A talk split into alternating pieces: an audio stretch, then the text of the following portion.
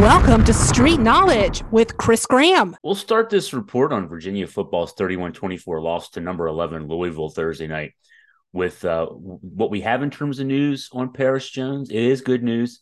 It's still, it's now about 10 hours old. We were informed uh, after the game, uh, a little bit after midnight, by folks at Virginia Athletics that Jones had regained movement in all of his extremities uh, when he was taken off the field after the injury in the third quarter, 41 seconds to go, uh, after a helmet to helmet hit from actually a former brief teammate, Cam'Ron Kelly, uh, Louisville defensive back, uh, that he had actually um, lost lost the movement in his extremities.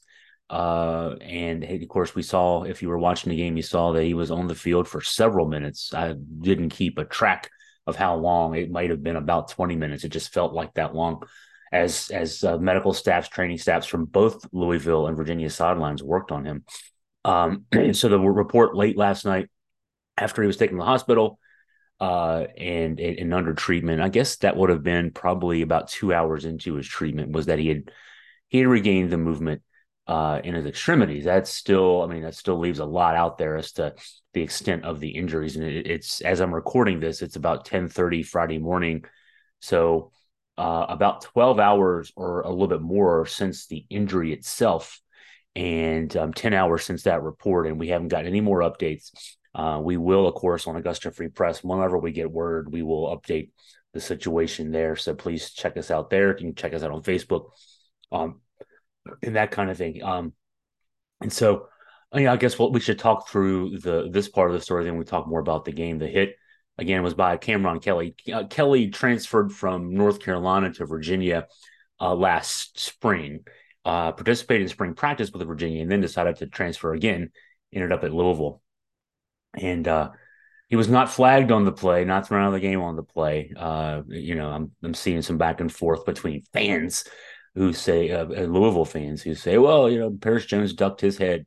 Uh, he was being dragged to the ground. That's you know not necessarily duck, ducking your head, and uh, we've certainly seen plays um, about by you know by guys like Kelly who've uh, you know tackled with their head being uh, addressed. Th- this is the kind of hit that would have gotten him fine if he was in the NFL. Instead, Kelly was able to still play in the game. You know, we'll talk more about the officiating a little later. I don't like talking about officiating uh, as part of a win and loss situation, but last night was egregious. Um, Jones eventually taken my ambulance to the nearby University of Louisville Medical Center, and uh, uh, we were told last night he was going to remain there overnight. That's that's probably pretty obvious. I'm, I'm we're hopeful, of course, that the sixth year running back uh, and Jones was a walk on. I mean, this is this is a guy who's got a remarkable story. He was a walk on. He you know was with the program for several years. Um, by the time he gets to be a fourth year, he's actually in the in the rotation, uh, a starter.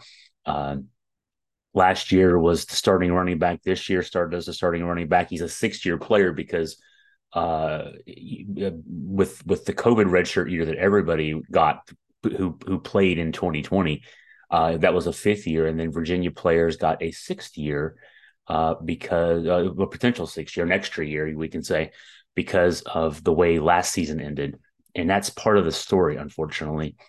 Um, you know, the as as as the situation was playing out, and it was so weird last night. Virginia was, you know, they're they're two and eight now with the loss, uh, playing against the number eleven team in the country uh, down 14 nothing at halftime, you know, and, and it could have been, it should have been a lot worse. Um, but what they were hanging around and actually on the play where he fumbled, it was uh, one of the odder plays you'll see. And it was a, a game of odd plays, but he fumbled and um, Malik Washington, Virginia wide receiver, trailing the play. The ball just, I mean, literally, he scooped it up and ran in for a touchdown, un, untouched. Uh, and you know the the um, when you're watching the game and the fans are watching, it's hey, he scored a touchdown. Virginia's winning the game now at this point. Three touchdowns in a in a, about a three minute span of the third quarter, and uh, immediately though the attention of obviously turned to Jones because he was not moving. Um, and and as as the the treatment uh, went on on the field, and you, you, saw the Virginia players gather around, of course the Louisville players too, respectfully gathering around. The audience was was in total stunned silence. Um, the thought came to mind that last night was November 9th, and we're just a few days away from the one year anniversary of the worst day that Virginia athletics will ever have. Uh, November 13th of last year, three UVA football players, uh, Devin Chandler, Lavelle Davis Jr., D'Sean Perry, shot and killed after returning to grounds from a field trip to see a play in Washington, D.C. They were shot uh, by a fellow student.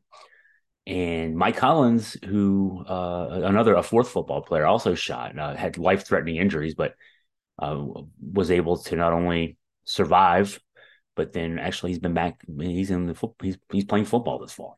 Uh, he had a stretch a couple weeks ago where he had five touchdowns in two games, um, and so uh, you couldn't get that out of your head that you know these kids who've seen so much already and gone through so much already are now looking at a teammate on the field who's not moving. And um you know and then then you got to play the game. You got to go and after after they clean him up pick him up put him on a cart drive him out to the hospital you got to play the game. Uh coach tony elliott was asked to address as most of his press conference last night was about this. A couple things about the game but uh, most of it was about this and uh, first thing Elliott said, yeah, I mean, and it's quoting, yeah, I mean, it's a very, very difficult reality of the sport that we play is every play can end that way. And you don't wish that for anybody. But I know one thing, PJ, Perris Jones, is a tough young man and he lays it on the line every time he goes out there for his football team. And, you know, believing and praying that he's going to have a full recovery and putting that in the Lord's hands. And I'm asking for that in advance and believing that's going to be the case. As Elliott was talking, he was uh, still not aware of um, the the status uh, of of Jones. Um, it, it, was a, probably a mm, 45 minutes later that we got the word that um, that Jones was at least he, he had to movement in his extremities. Um, you know, and, and it, the context of uh, what happened earlier this calendar year, last football season, January 2nd on Monday Night Football, uh, NFL, uh, Buffalo Bills defensive back Damar Hamlin suffering a cardiac arrest on the field after making a tackle, Tee Higgins uh, from the Cincinnati Bengals on a routine looking play. And of course, that game ended up being stopped. Um, in the context of of that, and then not knowing what was going on on the field, I do I do admit when I was watching, I thought maybe the game will be called here um, because we just didn't know, right? Uh, Elliot Elliott though said that he's not aware that there was any discussion. He would be aware if there was any discussion of stoppage. And he said it's it's tough as a football player. I don't think those who haven't played the game, it's kind of hard to understand it. But as a football player, you've weighed that risk, you've weighed that cost before you ever step on the field. And you don't want to see it, you don't want to wish it on anybody. There's a huge risk with this sport, but the only thought for me, just in my experience, has been you go finish and you find a way to try to uh, win it for your teammate to put on the line. There was not uh, any consideration to not play, he said.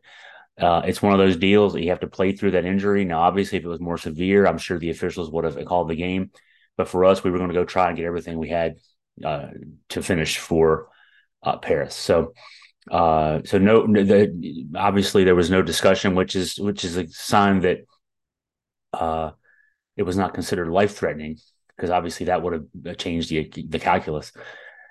Now to the game itself uh, let's just say it, Virginia got hosed by the ACC. I mean, and I can understand. Uh, I mean, there's no way this, there's no way this wasn't something conscious. There's just it was the the officiating was that bad. This group, if if if the if the group of officials who worked the game last night uh, is not given a week's vacation or more, then that tells you where the ACC was with this. And it, you know, Virginia's now two and eight. Louisville's now nine and one, getting ready to, uh, with the win last night, clinching a, a spot in the ACC championship game. The ACC desperately would love that Florida State, which is unbeaten, continues to be unbeaten, goes into that game 12 and 0 with a shot at the college football playoff. Uh, and if if Louisville keeps winning, uh, they've got two more regular season games, one ACC game, uh, and I believe they have they would have Kentucky in their other game, non-conference uh, rivalry game. If they're eleven and one and on the fringe of the playoff, if they're seven or eight in the country, you know, uh, you know, if, if, the ACC can have that game in Charlotte on uh, in prime time on the Saturday of championship games, ACC's happy. Uh, you know, very happy. and and Virginia coming back and taking that lead and leading in the fourth quarter uh, does not help things in that respect. That takes away some of the luster. Uh, if if you're if you're the ACC, I mean, you you know, Florida State wins that game in Charlotte next month and uh, and, and goes to the playoff. And uh, if you're the ACC, you'd love to have them beat a quality team with an 11 1 record going in, like a Louisville team just on the fringe of the playoff. That would just help enhance the resume, right? So, you know, a Louisville team that would lose to Virginia after having lost to Pitt, that's not quite the same same uh, marquee value there. So, um, Virginia was a 20 point underdog. I think I mentioned that. They were down 14 nothing at halftime, a block punt for a touchdown. It could have been a lot worse. Louisville missed a short field goal. Uh, had another one where uh, the the kicker missed it, but then there was a, a, a legal motion penalty that you that you can't refuse, a false start penalty you can't refuse. It's it's a, a stop at your play penalty, and and then they they bobbled the snap and didn't even get the kickoff. So could have been a lot worse uh, from that standpoint. Um, but then Virginia came alive. Uh, three touchdowns in a in a four minute span, two in a 10 second span to take the lead. And that you know the, the lead came on the play where Jones got hurt and and the odd uh, effect of Malik Washington picking up the fumble and running it in for a touchdown. Um, and then then things, I mean, you know, things were already a little funny. You know, the first play of the uh, game from Virginia for Virginia on offense, uh, the center Brian Stevens was uh, called for an unsportsmanlike conduct. I believe it was maybe an unnecessary roughness penalty. Uh, the Louisville nose tackle grabbed his face mask. Uh, and as uh, he was trying to free himself from that, Stevens shoved the guy on a run play that gained, you know, 10, 12 yards. Uh, Virginia not only did not gain the 10, 12 yards, they were pushed 15 yards in the other direction. I mean, little things like that. Like, you know, uh, there were there were two flags that were picked up. This would come at this stage two uh, the the two defensive holding penalties on running plays. You never you never see that call, and you saw t- two of them last night. Um, so uh, uh, let's see here. The uh, so it's 21-14. Uh, Louisville has a third down play. Uh, a, a, pass goes up in the air. It's a 50-50 ball. The two guys are hand fighting. Virginia's Dre Walker gets the um, pass interference that extends the drive, leads to a Louisville field goal. They finally kicked one through the uprights, 21-17. And then the refs started picking up the flags. I mentioned um, there was an unsportsmanlike conduct on Virginia's next possession. Uh, Virginia had the ball inside the red zone, uh, a second down run by Kobe Pace to gain just a couple of yards. Uh, a Louisville player uh, who assumed he was getting called for unsportsmanlike conduct was protesting the officials. The officials held a a lengthy review uh, discussion amongst themselves. It seemed like there was an appeals process going on and uh, decided to pick the flag up. No flat, no foul on the play, they said, and then Virginia ended up having to kick a field goal. On the ensuing kickoff, another flag was picked up, a legal block in the back, and then maybe it wasn't a block in the back. After another lengthy discussion, then a flag.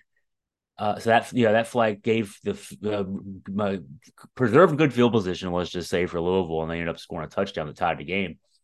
And then Virginia, as it was able to do most of the night, move the ball downfield on its next possession, got the ball to midfield on what should have been a nine yard pass from Anthony Colandrea to Malik Washington that would have picked up a first down, except that Washington was called for face mask on a stiff arm. Another penalty you just don't see called. And he was the the defender Storm Duck was was in and around his face mask that's everybody thought the foul was that going that way. It was going to be 15 yards in the other direction. Virginia be inside the 40 yard line of Louisville. Instead, they're back on their own 30 and second and 16. Ended up having to punt. Uh, Louisville scores a touchdown, takes the lead. Virginia comes back one more time, gets the ball to the Louisville 45, 119 to go. Drive stalls there. It's fourth down. Colandrea has uh, got one on one coverage. Uh, Malik, Malachi Fields uh, on Storm Duck on the right side uh, Storm Duck grabs Malachi Field's face mask, jerks him around, uh, wraps up his waist, wraps up his arms. The throw goes to the ground. There's there's at least there's a face mask there. There's holding there. There's pass interference there. Nothing called.